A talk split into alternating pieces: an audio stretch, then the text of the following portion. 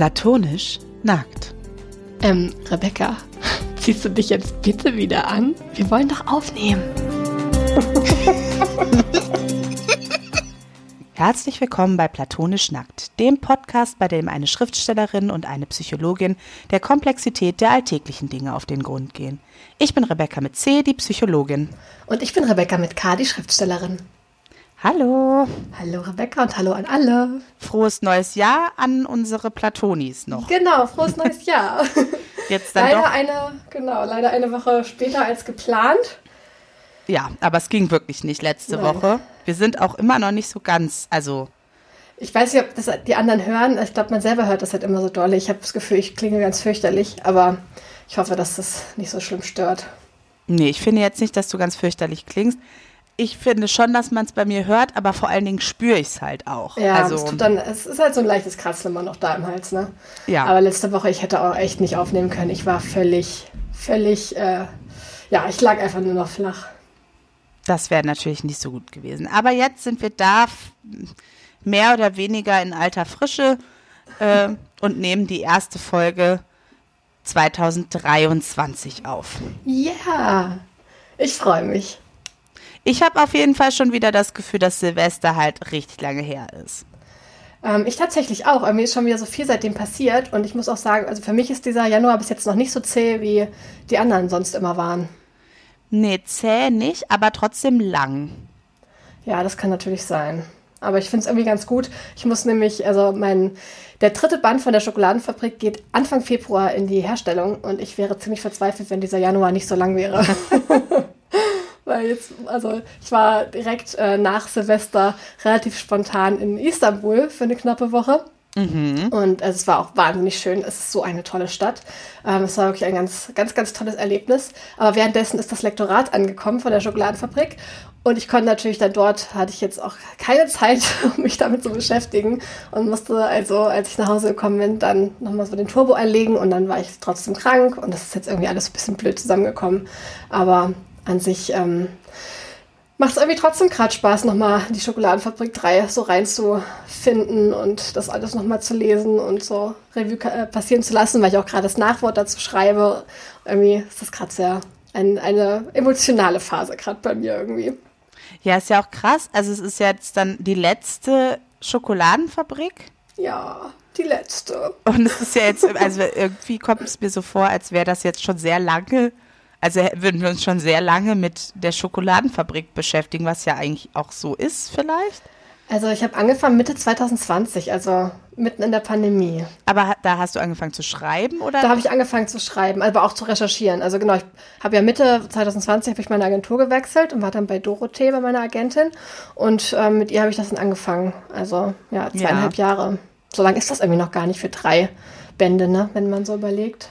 Aber es Nee, kommt aber mir auch wahnsinnig lang vor. war ja auch eine ganze Pandemie oder ist noch eine ganze Pandemie dazwischen. Das hat ja auch sowas wie Zeit und die Dauer von Sachen irgendwie auch verändert Ja. in der Wahrnehmung. Also Also bei mir auch total dadurch, dass ich mich ja in der Zeit selbstständig gemacht habe. Das hatte irgendwie das ganze Leben so verändert. Und ich finde dadurch, also gerade wenn so, ist ja auch, glaube ich, meistens so, wenn man was zum ersten Mal macht oder was völlig umkrempelt, dass dann erstmal alles sich so ein bisschen länger und anders anfühlt. Ja, auf jeden Ja, Fall. Aber es kommt mir jetzt schon auch irgendwie lange vor ähm, mit, mit der Schokoladenfabrik und äh, ist dann irgendwie auch komisch, wenn das dann fertig, also wenn das irgendwie fertig ist. Ja, ich habe ja auch Kontakt mit den Nachfahren von der Schokolade, also nicht von der Schokoladenfabrik, sondern von den echten Stolbergs. Und äh, denen habe ich jetzt gesagt, dass es nur drei Bände halt geben wird. Das ist, äh, der Verlag möchte gerne, dass es eine Trilogie ist. Und die waren auch ganz traurig. Ich meine, noch kann man nicht noch irgendwie noch einen vierten Band. Und, und mir geht's irgendwie gerade auch so, dass ich so, also es ging, ja immer, also man könnte ja immer weitermachen und immer noch ähm, also was jetzt noch folgen würde, wäre ja so der Niedergang der, der Firma und wie ist das Gan- hat sich das Ganze dann aufgelöst und so. Das fände ich halt auch nochmal total spannend. Aber ich finde jetzt der Punkt, mit dem es jetzt tatsächlich endet, ist irgendwie auch ein sehr schöner und lebensbejahender Punkt. Und das gefällt mir halt auch sehr gut. Ja, und also, aber es ist natürlich, die Stolbergs geben viel her, so von der, Ja, von so dem, viel was Stoff, da so so gelaufen ist. Ähm, und man hätte da ja sicherlich auch noch weiter schreiben können, aber ja, irgendwie ist es vielleicht dann auch. Also Man egal, ja auch mal wieder was Neues. Ja, und selbst wenn du sechs Bände geschrieben hättest, dann den letzten zu schreiben und sich Ist sozusagen zu verabschieden, ist halt trotzdem komisch und Ja. erstmal emotional. Auf jeden Fall. Also ich finde es ja eh immer, wenn ich einen Roman fertig schreibe, bin ich irgendwie traurig und finde es total schade. Also es ist ja so eine riesige, so eine Mischung aus Stolz und äh, trotzdem und Ängsten und vor allem aber auch so eine Trauer, dass man das loslassen muss. Und bei so einer Reihe ist das echt nochmal viel größer. Also das wird mir jetzt doch nochmal schwerer fallen. Aber es ist natürlich auch total schön. Ja, spannende Zeit auf jeden Fall jetzt so direkt für den Start in Ja. dieses neue Jahr. Total. Wie hat dein Jahr angefangen? Ähm, also ich habe das Gefühl, äh, ich bin sofort äh, aufs Pferd gesprungen und weiter galoppiert. So, also ich bin, äh, habe wirklich viel zu tun. Es ist eine ziemlich stressige Zeit für mich. Das war ja vor vor äh, Weihnachten und zwischen den Jahren so. Und das ist jetzt genauso. Also es geht jetzt irgendwie einfach so weiter. Das war auch von vornherein klar. Ähm, ja, und da, das ist jetzt so ein bisschen auch so eine Phase, durch die ich irgendwie durch muss und äh, wo sich viel verändert und viel sich so bald am Anfang. Und das ähm, ist einfach irgendwie jetzt eine stressige Phase. Von daher ähm, fühlt sich aber auch jetzt nicht so an wie so ein Anfang, so, weil der Anfang von dieser War Ambulanzzeit war letztes Jahr und Ja. es geht jetzt halt irgendwie weiter und es nimmt Fahrt auf, aber es ist nicht nicht was neu, also es ist jetzt nicht so ein Neuanfang irgendwie. Ja, und das ist, das ist einfach viel und ähm, das kann ich mir irgendwie nicht so richtig schönreden, aber es ist jetzt so. Ja. Es ist jetzt so die Phase. Und trotzdem ist es mir schon gelungen, äh, zwei Bücher fertig zu lesen in diesem Wow. Monat. Ich bin jetzt schon bei Buch, meinem dritten Buch diesen Monat. Sehr gut, Respekt. Ich hatte mir ja vorgenommen, ähm, also dieses letztes Jahr hatte ich mir zwölf Bücher vorgenommen und da, äh, dieses Jahr habe ich mir 24 vorgenommen. Ja. Mal gucken, wie das so klappt. Und ähm, genau, aber es hat jetzt schon mal ganz gut angefangen. Hast du, hast du gleich am Anfang einen Tipp für uns? Also tatsächlich, ich hatte letztes Jahr schon drei Bücher von Taylor Jenkins Reid gelesen. Das ist die Autorin von ähm, die Sieben Männer der Sieben Evelyn Männer der Hugo. Evelyn Hugo, genau. Ähm, und ich mochte das total gerne, wie die schreibt, weil es irgendwie leicht ist, aber nicht seicht. So. Hm, das stimmt. Ich habe hab jetzt übrigens als Hörbuch gehört, nachdem Ja. du es äh, mir als Tipp gegeben hast. Und das sind, das ist, äh, es ist so eine, ähm, sind so, ist so eine Reihe, also sind vier Bücher, die Famous Women ähm, Reihe sozusagen. Und in jedem Buch gibt es eine berühmte Frau, hat sie eine berühmte Frau sozusagen erschaffen, um die es geht. Und also bei Die sieben Männer der Evelyn Hugo geht es also um Evelyn Hugo, äh, Schauspielerin. Und dann gibt es Daisy Jones and the Six, da geht es um Daisy Jones, ähm, Sängerin, ähm, in so ja, Ende 60er ähm, Fleetwood Mac äh, inspirierte Geschichte. Total, also das hat mich wirklich richtig weggeflasht, muss ich sagen. Und dann gab es Malibu Rising, das spielt in den 80ern und da geht es um eine Surferin. Und das letzte war jetzt Carrie Soto is Back. Und das ist, spielt in den 90ern und es geht um eine Tennisspielerin. Und mir ist Tennis vollkommen egal. Also Tennis gibt mir gar nichts. Und 24 Stunden lang habe ich mich für nichts anderes interessiert als Tennis. Also ich habe das Buch in 24 Stunden gelesen. Wow. Äh, ich konnte es nicht aus der Hand legen. Und wie gesagt, der Sport ist, also ich habe da gar keinen Bezug zu. Aber es hat mich, es war richtig krass. Ich weiß auch nicht, Cool. aber ich, also ich konnte es nicht aus der Hand legen. Ja, ich hatte auch bei ähm, sieben Männer Evelyn Hugo hatte ich auch total diesen Sog gespürt. Also ich war gar nicht so ähm, ganz umfänglich begeistert wie viele andere, aber ich konnte auch nicht aufhören, das zu hören. Also ich habe das Hörbuch gehört und ich konnte nicht aufhören. Also ich habe schon die ganze Zeit immer wieder mich drauf gefreut, weiterzuhören. Ähm, und es äh, zieht einen einfach dermaßen rein, weil es immer, immer wieder so offene Fragen gibt, äh, die auch spannend gestellt sind und auch einfach sehr plastische, tolle Figuren. Ja, genau. Und ich fand ähm, Daisy Jones and the Six, was sich wohl auch sehr gut als Hörbuch eignet, ist schon das, was mir noch am besten gefallen hat. Das ist auch eins meiner Top-Bücher vom letzten Jahr insgesamt. Aber Carrie Soto is Back ähm, ist schon, also war auch schon richtig, ähm, richtig gut. Okay, dann muss ich auf jeden Fall dann nochmal weitermachen und mir die anderen Bücher auch nochmal holen. Ja, und die, also die, die greifen so ineinander, also im Sinne von, das spielt alles in einem, in Anführungsstrichen, Universum. Die Figuren kommen auch so, werden dann teilweise schon mal erwähnt und werden nochmal aufgegriffen irgendwie. Das mag ich auch immer total gerne. Spielen keine große Rolle, aber sie sind so, ähm, ja, sie sind so, ähm, ja, sie, gehören irgendwie zusammen oder sie spielen, sind auf jeden Fall im gleichen Dunstkreis unterwegs. Mhm. In unterschiedlichen cool. Zeiten.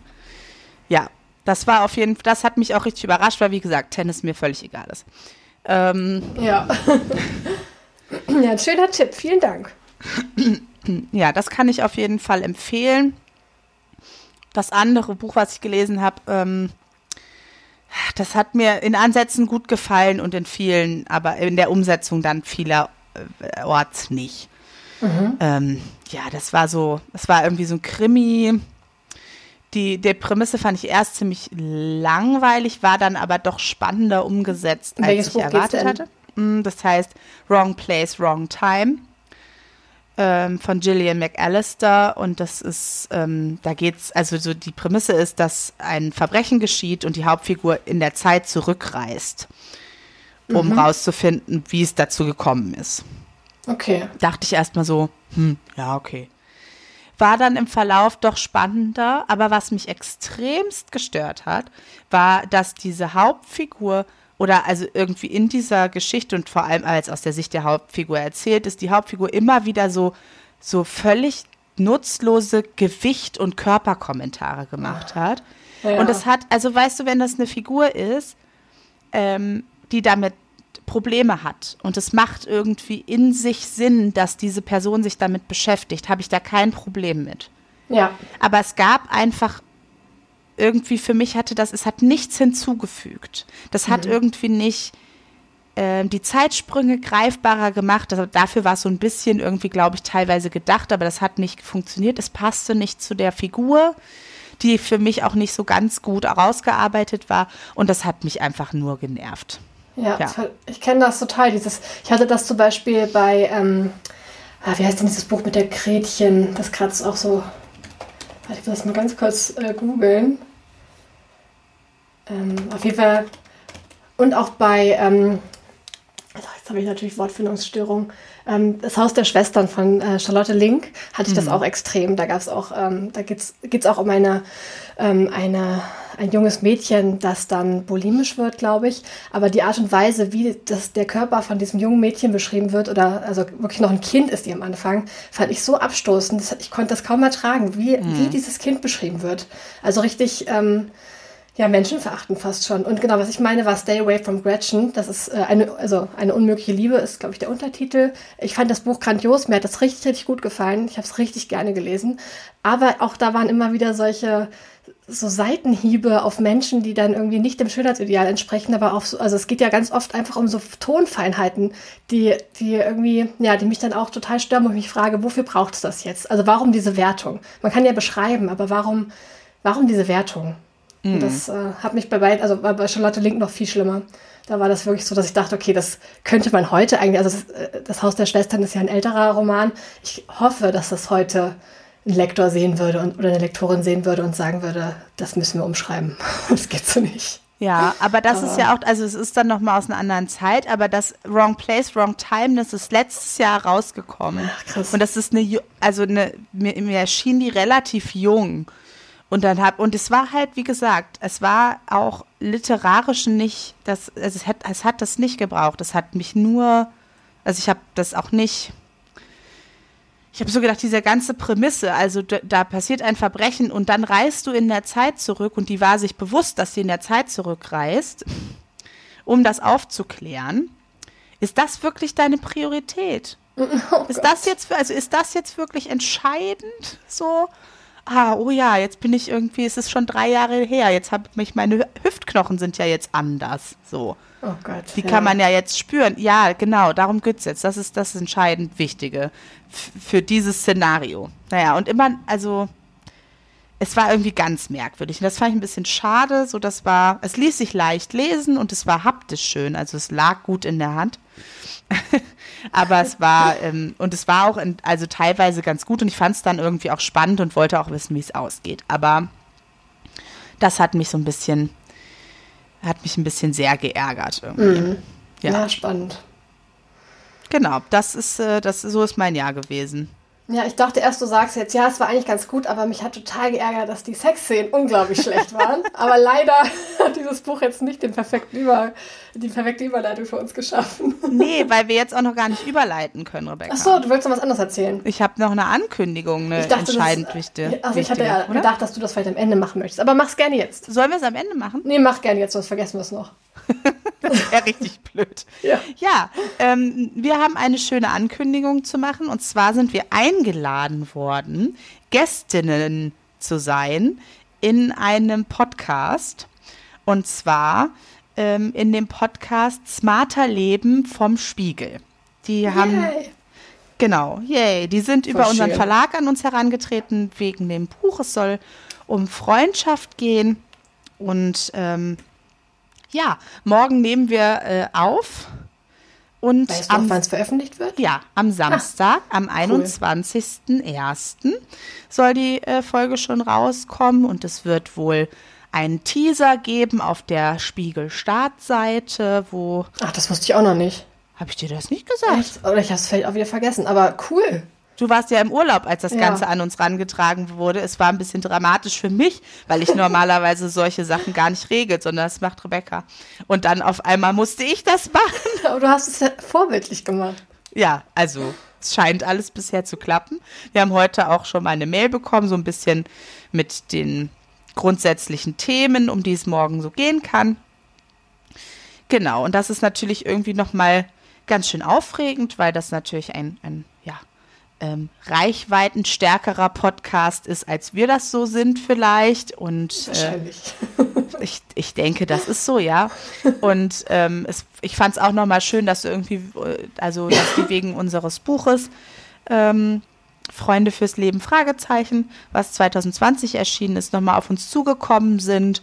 Äh, ja, und dass wir da nochmal so als jetzt als Freundschaftsexpertinnen und äh, langjährige Freundinnen eingeladen sind. Ja, ich freue mich schon drauf. Bin gespannt. Und die Folge kommt, wie gesagt, am 21.01. raus. Überall da, wo ihr jetzt gerade auch den Podcast hört, würde ich mal vermuten. ich denke auch. Voll schön. Genau, das war meine Überleitung und da kriege ich jetzt aber auch wirklich Nee. keine, nee, das war meine Ankündigung und da kriege ich jetzt wirklich keine gute Überleitung zum heutigen Thema hin. Nee, das geht nicht. Ich finde, wir machen einfach einen harten Cut und ich erzähle, wie ich überhaupt darauf gekommen bin, dass wir das als Thema machen könnten. Genau, weil das will ich nämlich festhalten. Rebecca hat dieses Thema vorgeschlagen, nicht ich. Ich war's. Ja, das ist richtig. Und zwar ist es, äh, das war so. Ähm, ich bin äh, ja irgendwie immer mal so auf der Suche nach Kolleginnen, die bei mir in der, in der Gegend wohnen, also Autorinnen, die auch vom Schreiben zumindest teilweise leben oder auch ganz leben. Ähm, also auch an dieser Stelle, wenn da jemand da draußen uns zuhört, der in der Nähe von Kassel lebt und auch beruflich schreibt, meldet euch sehr gern bei mir, weil ich fände es halt so schön, also Kolleginnen zu haben, mit denen ich mich persönlich austauschen kann. Und ähm, ich habe jetzt hier äh, also über, auch über den Zufall herausgefunden, dass eine Autorin hier lebt, die heißt Karina Schnell. Ähm, und wir haben uns getroffen und es war total schön. Es hat so Spaß gemacht. Wir hatten ein richtig tolles Gespräch. Ich war total begeistert und es hat so gut getan, ähm, auch mit einer anderen Autorin mal sich ähm, so über alles auszutauschen. Wir haben dann auch einen Büchertausch gemacht und ich habe ihr Buch gelesen. Und sie schreibt in dem Genre New Adult. Adult spricht man es aus, ne? Adult? Äh, ich glaube, es gibt Bin da unterschiedliche Aussprachen. Ja, manche sagen Varianten. New Adult, manche sagen New Adult. Ich weiß irgendwie nicht, was richtig ist. Ähm, auf jeden Fall schreibt sie in diesem Genre. Und äh, darin habe ich auch noch nie irgendein Buch gelesen. Und ich habe dann angefangen, das zu lesen und war eigentlich ganz, äh, also ganz überrascht, dass es mir auf jeden Fall gut gefallen hat, obwohl ich halt null die Zielgruppe bin. Ist ja eher für äh, sehr junge Erwachsene, eher Jugendliche oder ja, auf jeden Fall sehr, sehr junge Erwachsene. Und, ähm, und normalerweise lese ich äh, in diese Richtung halt eben gar nicht und ich war eigentlich ganz angetan. Und dann plötzlich kam voll die lange Sexszene, richtig explizit. Und ich habe dann, äh, erstmal war ich total überrascht, weil ich das nicht wusste und habe dann herausgefunden, weil ich habe immer gedacht, New Adult ähm, wäre einfach so die moderne Form vom Jugendroman, so ein bisschen älter, so, aber ist gar nicht so, das ist eher Young Adult. Und New Adult ist ähm, so auf der, auf der Grenze von Liebesroman und Erotikroman. Und es geht eher so um Contemporary Romance und explizite Erotik. Und Zielgruppe ist, äh, sind erwachsene Frauen. Und es ist eher so auf dieser Schiene. Und ich habe es halt gar nicht gewusst. Und ich war dann ganz äh, überrascht. Ist ja auch irreführend, als, also der Name ist irreführend als Genre. Das muss man ja, jetzt schon mal sagen. Weiß auch ja, keiner, schon. was damit gemeint ist. Ja. Und ich, ähm, also auf Instagram folge ich einigen Autorinnen, die in diesem Genre unterwegs sind. Und die haben ja immer so ganz wahnsinnig, ähm, ja eher so pastellig ähm, verträumte Cover, also so mit ganz viel Farben und ähm, haben dann immer so englische Titel. Also ich habe mhm. irgendwie das nicht vermutet. Ich habe einmal so einen Post gesehen, wo eine geschrieben hat, dass anscheinend viele New Adult Autorinnen so ein bisschen darum kämpfen, dass das Genre ernster genommen wird und ähm, dass es immer wieder dem Genre vorgeworfen wird, dass es eigentlich nur Pornografie wäre. Und ähm, dann, also dadurch habe ich so ein bisschen schon mal gehört, okay, da gibt es anscheinend irgendwelche Schnittstellen. Aber in dieser Art und Weise war ich auf jeden Fall dann trotzdem total überrascht. Und dann habe ich mich auch gefragt, ähm, ja, warum das eigentlich so eine riesige Überraschung ist und warum es in so vielen anderen Unterhaltungsromanen, außer natürlich, es ist jetzt gleich ein Roman, wo das irgendwie im Zentrum steht, also ich denke jetzt an Feuchtgebiete oder so, ähm, warum das sonst in den Unterhaltungsromanen gar nicht unbedingt, also es ist ja eher, also ich selber arbeite auch eher so mit Andeutungen und ähm, das Ganze eher so ein bisschen so ausblenden, wie in so einem Film. Ähm, ja, und da dachte ich, eigentlich ist das mal total das spannende Thema. Wie schreibt man eigentlich Sexszenen? Warum drückt man sich davor? Ist das vielleicht auch gut, das äh, nicht zu machen? Ähm, ja, und wann ist es vielleicht ganz ganz gut, sich auch mal nicht davor zu drücken. Und du hattest dann auch eine schöne Idee, wie du ähm, an die Recherche herangehen wolltest. Ja, also erstmal will ich noch eine Frage hinzufügen, ja. nämlich warum ist denn eigentlich, also es scheint ja sowas zu geben, dass explizite Sexszenen irgendwie schnell dazu führen, dass etwas wen, also dass etwas als literarisch weniger hochwertig wahrgenommen wird. Und was ist das denn eigentlich für eine sexnegative Haltung in der Literatur? Ja, absolut. Da habe ich auch einen, ähm, einen sehr schönen ähm, Artikel gelesen von einem Autor, äh, Norbert Krohn heißt der. Der hat sich auch genau mit dieser Frage beschäftigt. Also er beschreibt da drin ähm, einige AutorInnen aus der Weltliteratur, die durchaus für, ähm, für sehr berühmte Sexszenen auch bekannt sind und da auch so eine Tradition. Aber er sagt auch, dass es in der deutschen Literaturgeschichte, dass diese Tradition fehlen würde ähm, und dass es diese explizit sexuelle Szenen eher nur in, in der deutschen Literatur, in der Trivialliteratur zu finden ist. Ähm, und da hat er auch geschrieben, es hat dazu beigetragen, ähm, dass sich hartnäckig die These hält, die beste Sexszene sei die, in der nur angedeutet oder ausgespart wird. Und dass das eben so zusammenhängt auch. Mhm. Das fand ich, ähm, und er hat auch geschrieben, es gibt keinen safer Sex in der Literatur, ähm, weil ja, weil, weil man sich natürlich, sobald man versucht, ähm, sich an einer Sexszene versucht, sich auch ziemlich blamieren kann und das halt auch richtig nach hinten losgehen kann. Das fand ich auch nochmal ähm, sehr schön. Aber er sagt auch, Wer aber das Sexuelle aus einer spezifischen Perspektive beschreibt, in seiner Abweichung von der Normalität, in seinem Scheitern oder in seiner Komik, hat gute Chancen, etwas Fundamentales über die Sexualität und die menschliche Existenz überhaupt zu enthüllen. Also er sieht das so ein bisschen als, es ist ein großes Risiko. Die meisten trauen sich nicht, aber eigentlich äh, liegt da auch ganz großes Potenzial. Mhm. Mhm. Interessant. Also, ja. ja habe ich mich so noch nicht mit äh, beschäftigt und ich frage mich auch ehrlich gesagt, ob es da auch einen ähm, Unterschied gibt zwischen männlichen und also mit zwischen Autoren und Autorinnen. Mhm. Weil ich habe schon das Gefühl, dass es jetzt, das ist was Weibliches jetzt, was da passiert. Also dieses Genre ist ein eher weiblich verstandenes und weiblich ähm, gelesenes äh, Genre. New Adult meinst du jetzt? Ja. Ja, auf jeden Wenn Fall. Wenn du schon beschreibst, ne, so pastellig und so. Ja, ja. Ähm, Zielgruppe sind erwachsene Frauen. Zielgruppe klar. sind erwachsene Frauen. Ähm, und warum ist das, also, warum ist das automatisch etwas, was irgendwie literarisch nicht, also weniger wertvoll ist? Oder ist es vielleicht auch was bedrohlich ist für mhm. Männer im Allgemeinen und Autoren? Die, ja, auf jeden Fall. Ja. ja, das vielleicht auch einfach nicht so können, wie Frauen das gerne lesen wollen. Mhm. Stelle ich mal so als Frage in den Raum. Ja, total. Was ich auch spannend finde, ist, dass ähm, gerade Romane, also wie jetzt zum Beispiel Feuchtgebiete, ähm, in denen eine Autorin ganz explizit über Sex schreibt, das wird ja ganz schnell erstmal als provokativ, die Autorin will nur provozieren, wahrgenommen. Ja, okay, aber Feuchtgebiete war schon auch echt hart. Also Ja, das- selbst ich hab's für nicht mich. gelesen, ich Ich, hab's ich gelesen und selbst für mich war es ganz schön hart. Ja, Ich aber ich, hab's glaube, es ist ja oft also- so, dass dann gleich dieser Vorwurf, also dass gleich dieser Vorwurf dahinter steckt, dass es provokativ ist, also dass man, dass die Autorin nur provozieren möchte. Ich möchte auch, also da würde ich auch sagen, ich weiß, bei Feuchtgebiete weiß ich auch gar nicht, ob ich da nur über, also das, das, dies, da sind nicht die Sexszenen das Problem. Also das ist schon, das war schon pff, hart.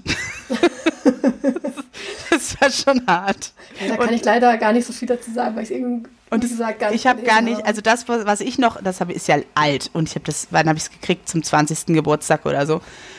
Ähm, und ich, das, was ich noch erinnere, hat auf jeden Fall für mich nicht so viel mit Sex zu tun. Mhm.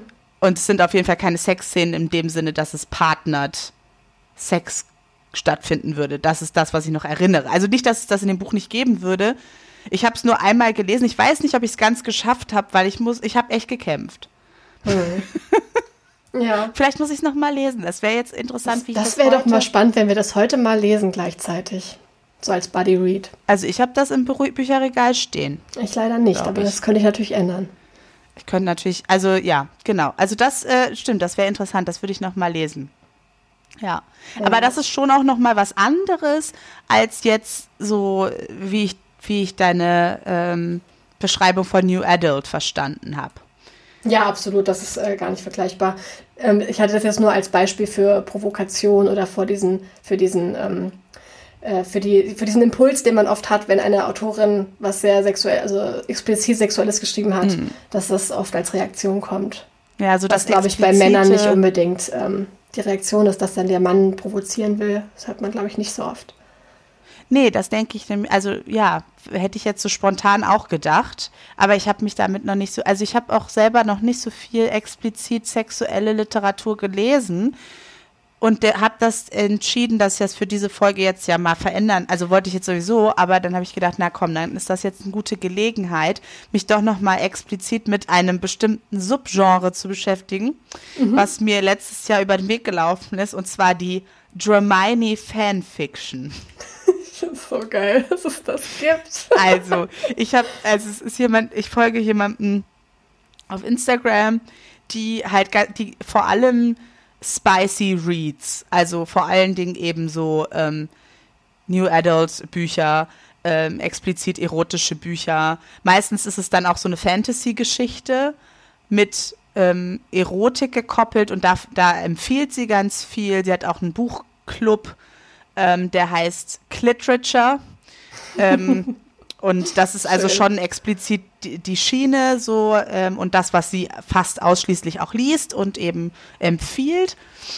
Ähm, und sie hat ähm, auch mehrere Empfehlungen über Dram also von Hermione Fanfiction, also Draco Malfoy und Hermione Granger Fanfiction, die nicht immer, aber häufig explizit sexuell ist. Also das scheint irgendwie so ein Ding zu sein, dass es ganz viel Fanfiction über äh, Draco und Hermione gibt, wie sie miteinander eine sexuelle Beziehung haben. Ähm, und teilweise ist es auch wirklich einfach nur Smut. Also Smut ist halt, ja, explizit sexuell pornografisches Material. So. Und ähm, genau, sie hatte zwei, also sie hat mehrere Sachen empfohlen und dann habe ich gedacht, na, da, eigentlich, da muss ich jetzt mal wissen, was da, also das muss ich jetzt mal rausfinden. Das will ich jetzt mal wissen, was das ist. So. Und es gibt tatsächlich, also einfach so eine Internetseite, Archives of, Archive of Our Own, glaube ich, heißt die, .org.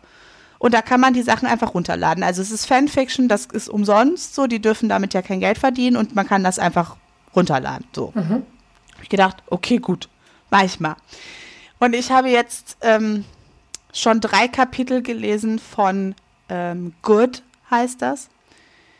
Ähm, es fällt mir ein bisschen schwer darüber zu reden. Also es ist auf jeden Fall, das ist, also es ist Smut. Es ist absoluter Smut. Es ist Okay. nur, es ist nur Sex, also es gibt nichts anderes, was darin passiert.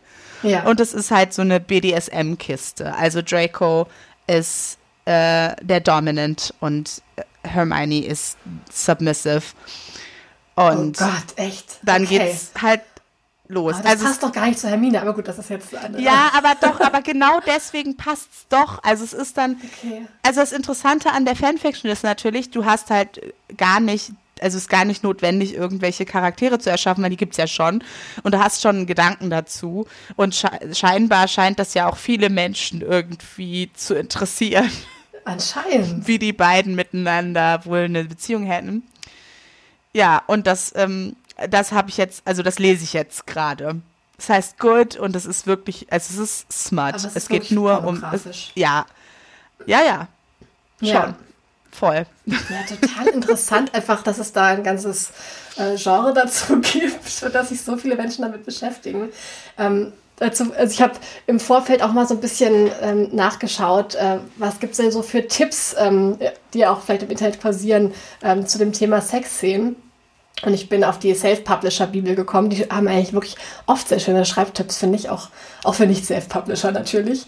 Ähm, und darin wird auch nochmal so ganz deutlich beschrieben, was, also dass häufig die, also viele Sexszenen häufig dann in Pornografie abgleiten, wenn es einfach nur darum geht, diesen Akt zu beschreiben und gar nicht, äh, und die Szene eigentlich sonst keinen Wert hat im, in der Handlung. Und ich glaube, das ist immer so eine Sache, ähm, an der man sich total gut orientieren kann. So braucht es diese Szene jetzt aus, ähm, einmal entweder für die äh, für die Figurenentwicklung, für die, also dafür zu sehen, wie diese Beziehung weitergeht, wie die, in welchen Dynamiken die eigentlich drin steckt. Braucht es die, um die Handlung voranzutreiben, um irgendwelche inneren oder äußeren Konflikte aufzuzeigen? Also hat diese Szene irgendwie noch einen Wert über sich hinaus oder geht es hier eigentlich wirklich einfach nur darum, Sex zu zeigen? Und dann ist es ja nur Pornografie.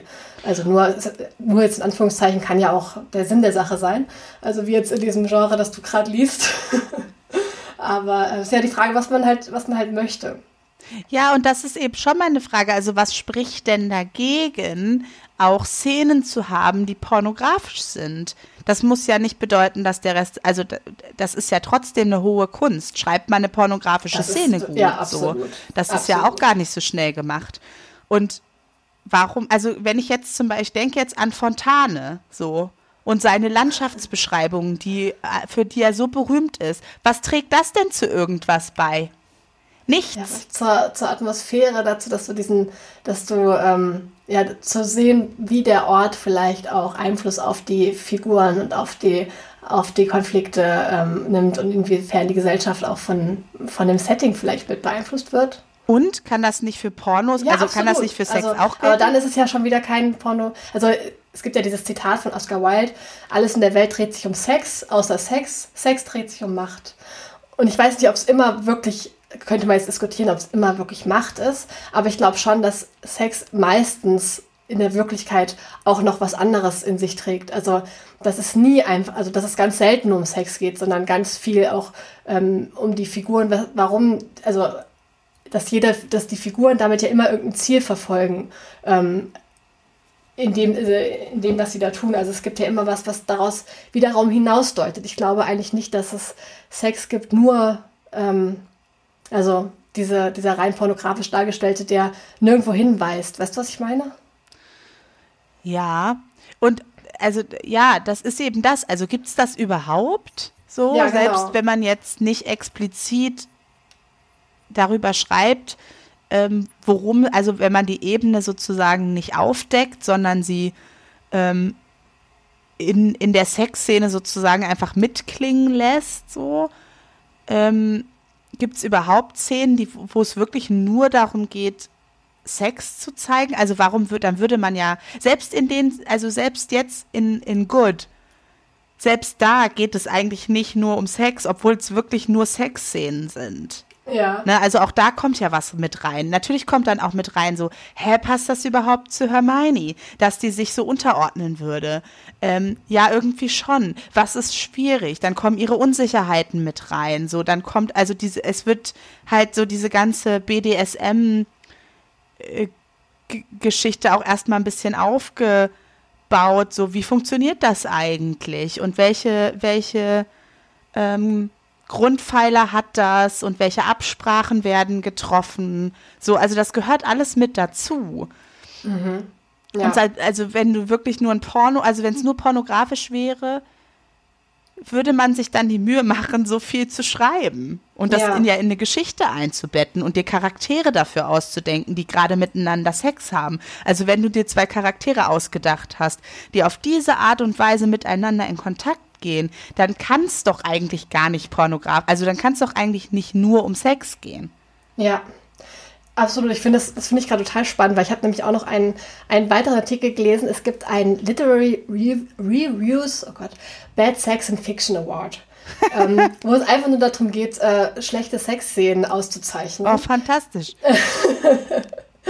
ähm, und da sagen, also da hat zum Beispiel der Pressesprecher gesagt, ähm, eine schlechte, bei einer schlechten Sexszene, das liegt dann daran, wir hätten einmal völlig überzogene Bildsprache, weil der Autor versucht hat, das Ganze herunterzuspielen oder weil er eine neue, interessante Möglichkeit finden wollte, um das Ganze zu beschreiben.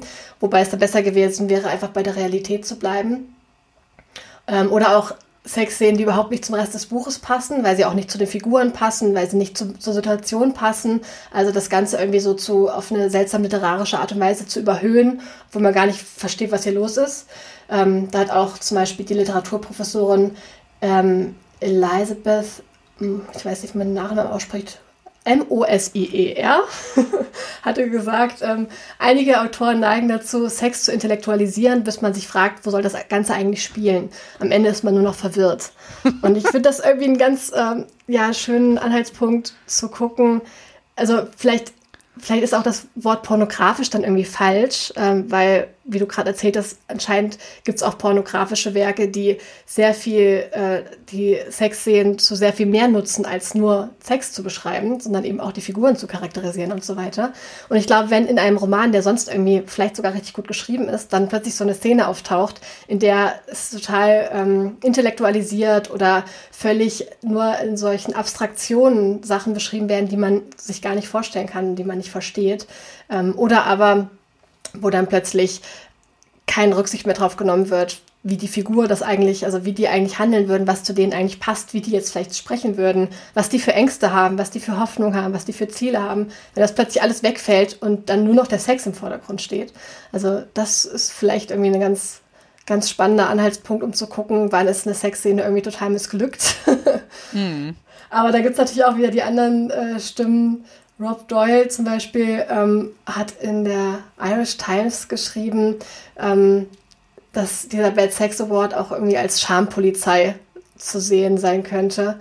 Ähm, und dass, ja, dass er das eigentlich schade findet, dass man, ähm, weil es gibt auch kein, kein, äh, kein Award für schlechte Landschaftsbeschreibungen, für schlechte Einkaufsbeschreibungen oder keine Ahnung. Und es könnte ja ähm, es sollte ja eigentlich eine Szene sein, wie alle anderen auch. Und warum da so viel, also da ist natürlich sehr, sehr viel mehr Charme drin. Man wird als äh, Autorin oder als, als Autor sehr viel schneller dafür irgendwie gebrandmarkt, dass man sich da irgendwie im Ton vergriffen hat oder so, als bei anderen Sachen.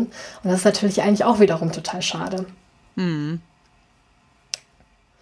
Also vielleicht verhindert diese, dieser Award auch so ein bisschen, dass man sich das traut und dass man es einfach mal ausprobiert.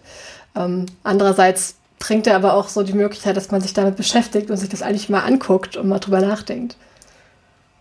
Naja, aber wenn schon so die Haltung ist, ganz oder ganz oft, dass ähm, explizite Beschreibung von Sex ganz schnell mit so mit so Groschenroman gleichgesetzt wird, dann ist es doch vielleicht aber auch gerade gut, mal da hinzugucken sagen, ja, aber gute Sexszenen also da gibt es irgendwie, man kann sich an was orientieren und nur weil was irgendwie ähm, literarisch irgendwie rumgeschwurbelt ist oder philosophisch gut, ist das halt deswegen keine gute Sexszene und vielleicht gelten da auch ein bisschen andere Regeln. Also für jede Beschreibung von irgendeinem Thema gelten doch ein bisschen andere Regeln. Ja, absolut. Das stimmt. Ja, es ist irgendwie seltsam, dass ähm, also dass man sich das irgendwie hierzulande auch kaum traut oder dass es dann gleich in so Trivialgenres so ein bisschen oder vielleicht auch nicht trivial, aber in bestimmte Genres auf jeden Fall verpackt wird. Aber das ist ja sowieso, finde ich, so ein bisschen so eine deutsche Eigenart, dass alles in so festen Genres eingepackt werden muss und da ist dann diese mhm. Schublade und dann machst du das dann da rein und dann ist da die andere Schublade und dann wenn was äh, da so rausragt, ist es schon ein Problem. Da wissen die BuchhändlerInnen gar nicht mehr, wo sollen sie das, auf welchen Tisch sollen sie das denn jetzt legen? Also, ja, das ist wirklich ein ganz großes Problem, wenn man nicht mehr weiß, auf welchen Tisch man das legen ja, soll. Ja, jetzt habe ich da diesen wunderbaren Roman, aber es kommt leider eine sehr explizite Sexszene drin vor. Was macht man jetzt? Vor allem, weil du gerade gesagt hast, auf welchen Tisch soll ich das legen?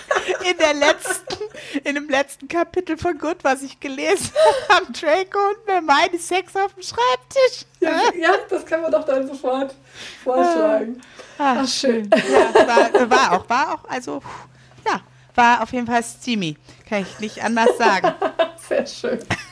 Also ich habe aber auch das Gefühl, und da kommt noch mal so eine andere Entwicklung, nämlich der, ähm, der Audiopornografie mit rein, was oh. ja jetzt auch schon ähm, etwas mehr, ähm, also jetzt schon ein bisschen länger, auch ist jetzt nicht super neu, aber ähm, was, was schon irgendwie in den letzten Jahren verstärkt ähm, Popularität gewonnen hat. Und ich glaube vor allen Dingen bei Frauen. Also es ist speziell auf Frauen, ähm, ja, mhm. äh, ausgerichtet. Die sind die Zielgruppe schon auch explizit und das sind so, ähm, ja, so Streaming-Apps eigentlich, wo man ja was, äh, wo man ein Abo hat und dann kann man sich so erotische Hörspiele anhören eigentlich. Also da wird einem dann sowas vorgelesen. Ach, das habe ich noch nie gehört. Krass. Echt nicht so? Also Fantasy ist, glaube ich, eins und Dipsy ist, ähm, glaube ich, die amerikanische Variante. Dipsy hatte ich mal eine Zeit lang, zumindest Probeabo. Ähm, und wo ich mich halt schon auch gefragt habe, so ähm, ist da vielleicht auch gerade, also ist da inzwischen was entstanden, wo ähm, die, ich sag mal, Erotik, die Frauen bevorzugen mhm. und, und in, in anderen, in anderen Medien eigentlich, als das der klassische Porno ist. Ähm, ja, ob das nicht gerade einfach auch ein bisschen mehr, ähm, bisschen mehr Nachfrage erfährt. Und ob dann, also, und diese, diese Bücher, die da jetzt immer mehr, also vielleicht, also vielleicht auch nicht jetzt, also für mich kommen die gerade mehr in mein Bewusstsein. Es kann auch sein, dass es schon ewig lang gibt. Will ich jetzt gar nichts sagen, aber ähm, wo ich das Gefühl habe, da ist irgendwie viel mehr jetzt ein, ein Raum, in dem vielleicht vor allen Dingen Frauen, nicht ausschließlich, aber es ist schon die Zielgruppe, ein anderes Medium für ihre erotischen Fantasien erschließen. Das, ja, das klingt voll gut. Also, Weil der klassische Porno vielleicht nicht so abholt. Frauen auf jeden Fall. Nicht unbedingt. Nicht unbedingt. Also es ist jetzt natürlich auch gibt es auch Frauen, ja, klar, die Pornos natürlich. gucken und ähm, also das ist ja jetzt irgendwie nicht die Diskussion, aber das ist so meine Frage, also das ist so beziehungsweise meine Einschätzung davon, dass ich das Gefühl habe, okay, es gibt jetzt immer mehr diese Apps und man kann sich das anhören. Das sind ja auch Geschichten, die schon darauf ausgelegt sind, dass man dazu masturbiert. Ähm, aber wo eben nicht nur, okay, hier ist eine völlig kontextlose Sexszene, ähm, viel Spaß damit, sondern wo es irgendwie darum geht, das muss aufgebaut werden, man will irgendwie so ein bisschen, also man kann dann nach seinen eigenen Fantasien suchen, so, ne? Irgendwie der sexy Nachbar oder der sexy Coffeeshop-Mitarbeiter oder irgendwie ein Yoga-Lehrer, keine Ahnung. Also da hat man natürlich die Möglichkeit, dann auch nach den eigenen Fantasien schon ein bisschen zu suchen. Und dann geht es eben so darum, dass es irgendwie einen Aufbau gibt, eine Geschichte, in der das eingebettet ist und eben nicht einfach nur so äh, einem ins Gesicht geworfen wird, hier, Sex, have ja. fun. Ja, da scheint sich ja vielleicht auch ein bisschen die Pornografie zu verändern oder zu öffnen. Weil immer, wenn ich jetzt äh, zu diesem Thema so mich ein bisschen versucht habe ein, einzulesen, da ging es immer um die Abgrenzung gut geschriebene Sexszenen und Pornografie. Also so als wäre das, äh, als wäre das Pornografische ist halt dann so das schlechte Beispiel. So das ist dann nur Pornografie. Ähm, vielleicht denkt man da auch einfach an, an alte an alte Videos, die früher halt wirklich einfach nur ähm, ganz stumpfsinnig gewesen sind. Aber ich glaube, dass sich da, so wie du es erzählst, vielleicht auch einiges tut. Aber ich kenne mich doch leider nicht so aus. ja, aber das ist genau das, was ich meine. Ne? Ob das Wort Pornografie nicht vielleicht mhm. auch einfach jetzt auf eine Art und Weise besetzt ist, die dem Ganzen auch gar nicht gerecht wird. Also erstens mal, auch für die klassische Pornografie gibt es ja irgendwie äh, gute Argumente und darf ja jeder das konsumieren, was er gerne möchte. Schön wäre es, wenn man für seine Pornos bezahlt, damit dann eben auch die DarstellerInnen irgendwie vernünftig Geld kriegen und die Menschen, die es produzieren und sichere Produktionsbedingungen und bla bla bla. Das fände ich ja. so aus moralischer äh, Sicht ganz gut. Absolut. Ähm, aber grundsätzlich ist ja nichts, nichts gegen ein, warum liegt hier eigentlich Stroh-Szenario einzuwenden. Nö. Von daher finde ich das schon schwierig, ne, sozusagen sagen, ja, eine ne, Sexszene ist dann irgendwie was Pornografisches, ja, und, also da ist ja sofort eine moralische, da ist ja sofort ein moralischer, eine moralische Keule dabei. Ja, ich glaube, da ist vielleicht auch so ein bisschen die Frage, ähm, ist, ist also jetzt, wenn man jetzt an, einem, an einen literarischen oder einen Unterhaltungsroman denkt, und da ähm, haben wir jetzt diese Szene, welchen Zweck hat die Szene? Ich glaube, das, das steckt so ein bisschen dahinter. Möchte ich damit einfach nur, äh, also in Anführungszeichen, ähm, entweder so ein bisschen skandalträchtig werden? Möchte ich hier auffallen und, oder provozieren, was ja oft dieser Vorwurf ist? Möchte ich vielleicht äh, die Leserin oder den Leser auf irgendeine Art und Weise stimulieren, was ja vielleicht ähm, in, ähm, ja, in, wo diese Stimulation ist ja in den meisten Romanen eher so eine emotionale, äh, also ein emotionales, also man möchte ja eher, dass die irgendwie Emotionen haben beim Lesen. Ähm, das ist ja so das häufigere Ziel, würde ich sagen. Aber ist diese Szene, diese Sexszene dafür für so eine reine Stimulation da, was ja vielleicht bei zum Beispiel dieser bei der pornografischen Geschichte, die du jetzt gerade liest, äh, der Fall ist? Oder geht es hier eigentlich um die, um die Figuren, um die Geschichte des Romans und das, was dahinter steckt? Und ist das jetzt hier gerade nur ein Puzzlestein in dieser ganzen Geschichte, äh, also ein Puzzleteil in dieser ganzen Geschichte, ein Stück des Weges, äh, der wichtig ist für die Figur? Ich glaube, das ist auch so ein bisschen so was, was, wofür ist die da? Also ich glaube, diese Frage kann man sich beim Schreiben auf jeden Fall stellen. Also wofür mache ich das gerade? Was ist das Ziel? Ähm, und ich glaube, dass es immer hilfreich ist, sich dieses Ziel zu vergegenwärtigen. Absolut. Aber war vor, vor gar nicht allzu langer Zeit, ich glaube vorletzte Folge oder so, hast du doch gesagt, dass du Menschen Gefühle machen kannst. Ja. Durch ja. eine Szene, die du geschrieben hast, die vorher nicht da waren. Das findest du total krass.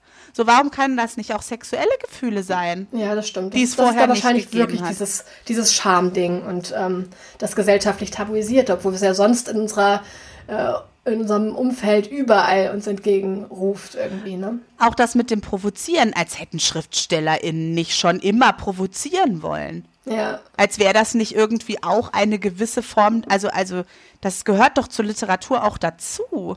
Das ist doch nicht, oh nein, jetzt wollten die hier provozieren, ja, böse, stimmt. böse. Also das, das da stimmt. kommt doch sofort und deswegen meine ich sowas Sex-Negatives. Also ja, ja, absolut, da hast du völlig recht. Es, äh, Provokation super, außer es geht um Sex. Gefühle klasse, außer es ist erotisch oder äh, irgendwie erregend. So, mhm. warum eigentlich? Sexualität ist doch ein zentraler Teil der menschlichen äh, Erfahrung. Ja, absolut. Also das, das gehört doch einfach dazu. Und das aus Literatur auszuklammern, ist doch merkwürdig. Ja, das stimmt. Wo man ja viele andere Sachen äh, auch also nie auf die Idee kommen würde, andere Teile des Alltags irgendwie auszuklammern. Ja, und dann würde man so sagen, ja, du kannst über alles schreiben, außer über Sex.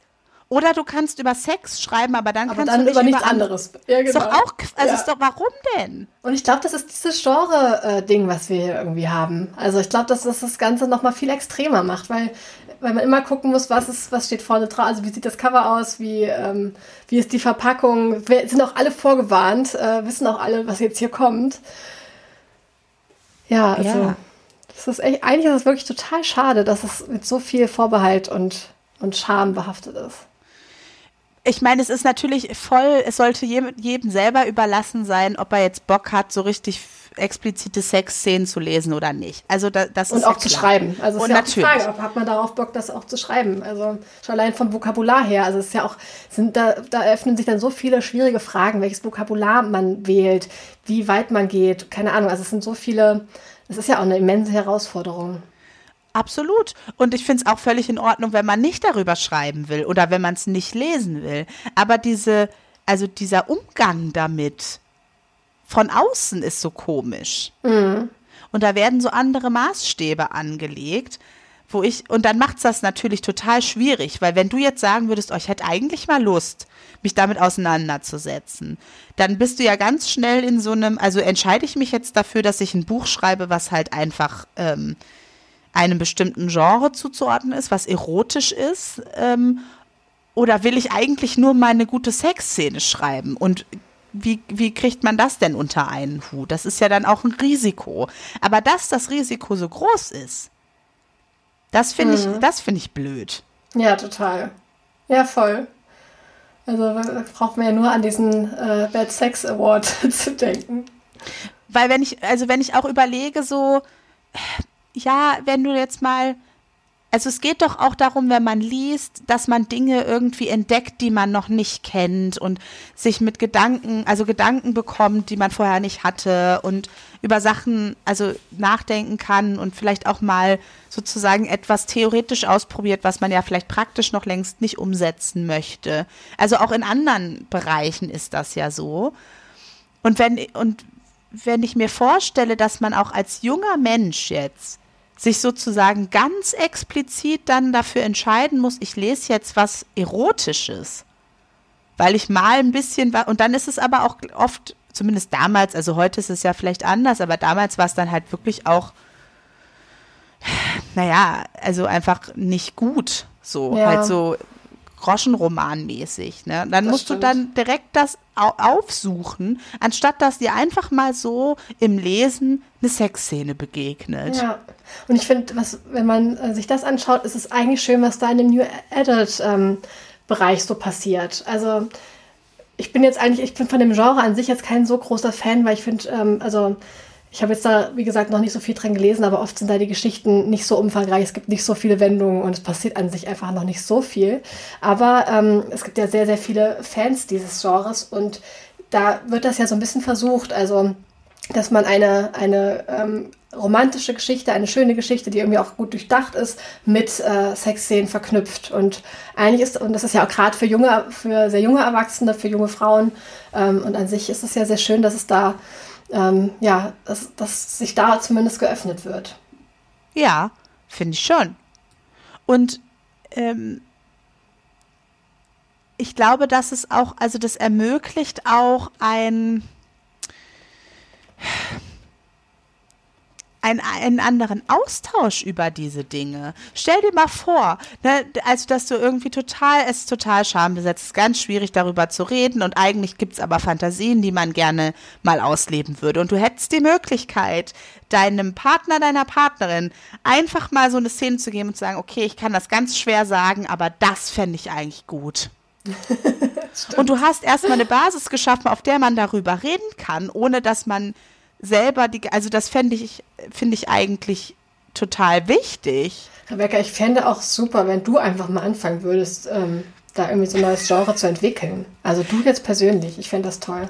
Ja, aber du weißt doch, dass ich keine Fiktion schreibe. Ja, aber warum denn eigentlich nicht? Aber gut, das können wir dann noch mal diskutieren. Ich habe da, also ich glaube nicht, dass ich glaube nicht, dass ich da Talent zu habe.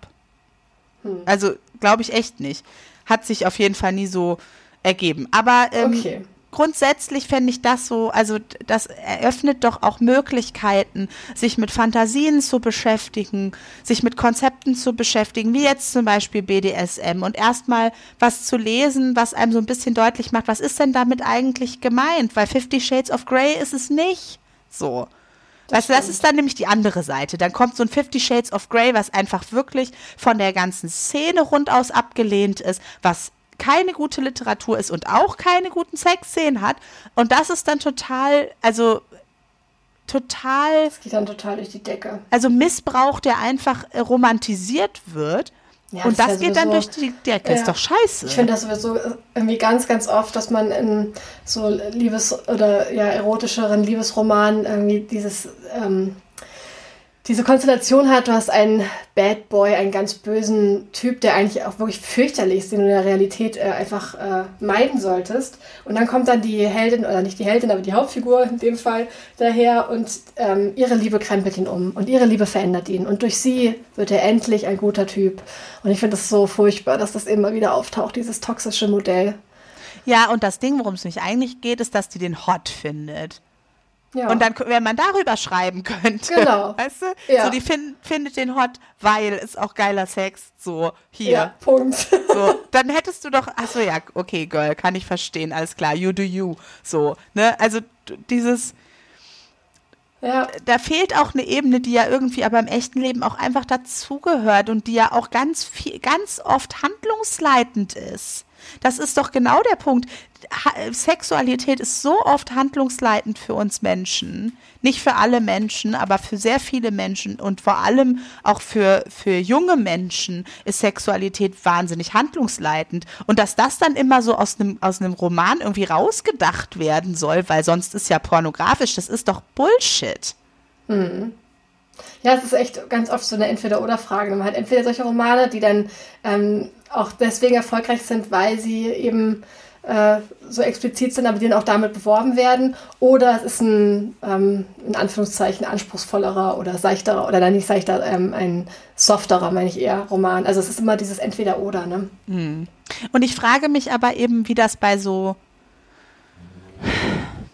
Männern ist. Also so, ähm, es gibt doch sicherlich ganz viele Bücher von Männern geschrieben, in denen auch explizite Sexszenen sind. Mhm. Wo aber nicht vorne draufstehen muss, dass es ein erotischer Roman ist. Ja, das stimmt. Ich Oder? weiß auch nicht, ob das jetzt immer so, ähm, so, so streng ausgelegt wird, wie wir das jetzt ähm, so erleben. Also bestimmt gibt es doch einige Gegenbeispiele, kann ich mir jetzt vorstellen. Wir sind ja, haben ja auch nicht alles auf der Welt gelesen. Also bestimmt gibt es auch einiges, äh, wo es anders abläuft. Aber ich kann mir auch vorstellen, dass, äh, dass das bei Frauen tatsächlich ein bisschen anders oft gewertet wird. Könnte ich mir vorstellen. Aber ich finde, man müssten muss schon prüfen. mal zusagen, müssten wir prüfen. Äh, bitte schickt uns eure liebsten Sexszenen. Mich würde das sehr interessieren. Ja, ja, das ja, ja wirklich so Tipps, wo wird das gut umgesetzt? Wo wird das gut umgesetzt oder auch, vorhin, auch, wo es ganz scheiße ist? Das würde mich auch Ja, das fände ich auch spannend. Und ich habe auch vorhin vergessen zu erwähnen, wie der ähm, Roman heißt, den ich lese von Carina Schnell. Ähm, Where, the Storm, äh, Where the Storm Comes heißt der. Oder When the Storm Comes. So, und das ist eine ähm, eine Trilogie, die in Kanada spielt. Und da und das ist und das ist sexy. Da, also auf jeden Fall in der Mitte sehr sexy. Und okay. ich, also für mich bekam das dann so plötzlich, aber ich glaube, alle, die sich sonst mit dem Genre beschäftigen, ähm, freuen sich dann schon drauf. also ja, für mich war es ungefähr. Ja, genau. Ja. ja, und die Karina ähm, Schnell schreibt aber auch Fantasy und dieses, äh, dieses Jahr wird auch von ihr was in dem Fantasy-Genre erscheinen. Da bin ich auch schon gespannt drauf. Und ist das auch mit Spicy-Szenen? Das muss ich sie mal fragen, das weiß ich gar nicht. Okay, weil das will ich, äh, ich habe mir das jetzt überlegt. Ich werde das jetzt schon mal ein bisschen versuchen, noch mal mehr zu ergründen. Ähm, ich habe ja jetzt nur mit Hermione Fanfiction gestartet. Ähm, das ist jetzt ja auch nicht repräsentativ für ein Genre. Ähm, das stimmt, aber kann ich, ich aber, du hast, ist, ist dann überraschend äh, gut gewesen. Also. Ja, also muss ich schon sagen. Also ich fand es jetzt, also es ist natürlich wirklich schon auch irgendwie äh, klar zur Stimulation da. Aber ich fand das, also ich fand einiges total gut dargestellt und war sehr interessant. Also wie gesagt, auch BDSM gerade. Und ähm, BDSM ist natürlich für so Sachen wie ähm, Consent und wie, wie spricht man darüber, wie verhandelt man das eigentlich, was in Ordnung ist und was nicht in Ordnung ist, wie kommuniziert man das und vor allem, als Konzept ja die Aftercare. Ne? Also es geht nicht nur darum, dass es irgendwie hart zur Sache geht, sondern es geht immer auch darum, dass man hinterher sich auch dann wieder kümmert und versorgt und es ein Reconnect geben kann. Ähm, und das ist sehr schön dargestellt tatsächlich. So, ja, wo ich, also diese, also und das sind so Sachen, die halt auch gerade zum Beispiel in Fifty Shades of Grey ja so gar nicht ähm, ähm, drin sind und die ja oft als etwas Unerotisches, ne? Also es, es, Consent kann nicht sexy sein, weil man, wenn man darüber redet, ist ja schon irgendwie ähm, ähm, ja die Luft raus sozusagen. Oh Gott, ja. ähm, das ist ja ganz oft ein Argument und ich finde, das wird gerade sehr, sehr deutlich in, in dem, was ich jetzt gelesen habe, aber ich bin mir sicher auch in anderen ähm, Romanen, auch ist jetzt kein ganzer Roman, es sind so einzelne Kapitel, die aus sehr explizit dargestellten Sexszenen bestehen. Aber das wird sehr deutlich, dass das geht. So, und dass das auch was sehr Erotisches sein kann, darüber zu reden und wie man darüber redet. Und das ist zum Beispiel was, was ich für extrem wichtig halte, dass wir diese Dinge wie, wie, ja, Consent, Kommunikation, ähm, dass solche Dinge anders dargestellt werden, als es im klassischen Porno ist, nämlich gar nicht im klassischen mhm, Porno, ja. ähm, dass wir zu einem Punkt kommen, wo diese Dinge dargestellt werden als natürlicher Teil von Sexualität. Und das halte ich auch für eine, ja, das halte ich für eine gesellschaftliche, politische Verantwortung eigentlich. Und da sind gerade Autorinnen ja total gefragt. Weil das, ja, ja, das, das kann man ja, ja. Darüber kann man schreiben. Und das fand ich, also das fand ich, ist sehr deutlich geworden, dass es überhaupt nicht an der Erotik sozusagen kratzen muss, wenn man über diese Dinge redet und wenn man ähm, bestimmte Grenzen verhandelt. Hm. Das ist eh ein spannender Punkt, dass man irgendwie, die, dass die Figuren ja auch in Romanen, in denen es explizite Sexszenen gibt, oft gar nicht darüber sprechen, sondern das passiert dann einfach so und dann wird das abgespalten und dann geht es weiter mit dem Alltag oder mit, dem, mit der Geschichte. Ähm, und das nicht so sehr abzuspalten, sondern die Figuren auch mal drüber sprechen zu lassen, finde ich irgendwie voll den spannenden Ansatz. Und auch ja. sehr wichtig, wie du gesagt hast. Und das eben dann nicht, ja, ja, wie gesagt, nicht abzuspalten, sondern wirklich auch, ja, wie passiert's denn? Wie kommt man denn von A nach B? Wie scheitert's vielleicht auch mal und man kommt eben nicht von A nach B? Sowas finde ich ja auch immer sehr spannend, wie ähm, menschliche Kommunikation und äh, Verbindung irgendwie scheitert. Ähm, Voll, ja. Und das, und das ist aber ja gerade auch Aufgabe auch in, im, beim Romanschreiben. Also darum geht es ja eigentlich auch um menschliche Kommunikation und wie die scheitert. Und das, da gehört ja Sex genauso dazu. Ja, und wie, ey? Wie, wo scheitert denn Kommunikation so oft wie bei Sex und allem, was drumherum ist? Mhm. Also, das ja, ist voll. irgendwie total merkwürdig, dass man davor ähm, also es ist nicht merkwürdig, dass man davor Angst hat. Das ist schon nachvollziehbar in der Gesellschaft, in der wir leben, weil wir sind, es, wir leben nicht in einer sexpositiven Gesellschaft. Ja, das, das ist ja auch einfach so. was sehr Intimes, sehr Persönliches. Das kratzt ja wirklich an, ähm, an Sachen, die man sonst ja sehr für sich behält und nur mit den aller, aller, allerengsten, wenn überhaupt, besprechen kann. Also es ist ja wirklich was, ähm, also zwar jetzt nicht in der Werbung und so weiter und im Fernsehen, aber im, im ähm, persönlichen Leben ist das ja oft äh, sehr tabuisiert. Ja, und eigentlich ist es aber doch genau so, dass man also in Romanen doch darüber schreiben will, was intim ist. Ja. Also warum darüber nicht? Und ich habe den Verdacht, dass es irgendwie auch schnell passiert, dass wenn man das tut und man sehr explizite Sexszenen schreibt, dass total schnell eine Übertragung auf die eigene Person stattfindet. Ja, auf jeden Fall. Und dass es dann nämlich heißt, das ja. ist doch, also die ist doch, die ist doch eine ganz wilde im La am Laden. So, ne? ja, genau. Man sagt ja, Moment mal, ich habe hier eine Sexszene geschrieben. Also, ne, also nur weil ja. man irgendwie. Wenn man irgendwie einen Krimi schreibt und beschreibst einen Mord, dann ist ja auch nicht unbedingt, ach, die würde aber auch ihre Nachbarin töten, sofort. Ja, und ich glaube aber, dass es bei Sexszenen oder bei explizit sexuellen Inhalten in Romanen und anderen Büchern total schnell passiert, insbesondere bei Frauen. Mm, dass ja. dann sowas passiert von. Und ich glaube, davor ah, haben auch viele Autorinnen auch Angst, glaube ich. Ja. Ich glaube, das ist schon auch eine, eine Sorge, dass man da schnell so dasteht und dann schnell irgendwie ähm, dass sich die, die LeserInnen E-Mails vielleicht auch ändern, dass man dann plötzlich komische Nachrichten bekommt von komischen Lesern. Ja, und dass man aus der Ecke dann nicht mehr rauskommt. Genau, ja, genau, dass man sofort einen Stempel hat. Ja, und das ist, glaube ich, auch eine ähm, eine wirklich ja valide Angst. Mhm, absolut. Weil das, glaube ich, ja. und das finde ich, aber das ist das eigentliche Problem, weil wenn es diese Sorgen gar nicht gäbe, dann wäre es, glaube ich, auch nicht so eine Riesenhürde, sich, sich mal daran zu trauen, eine Sexszene zu schreiben. Ja, ja.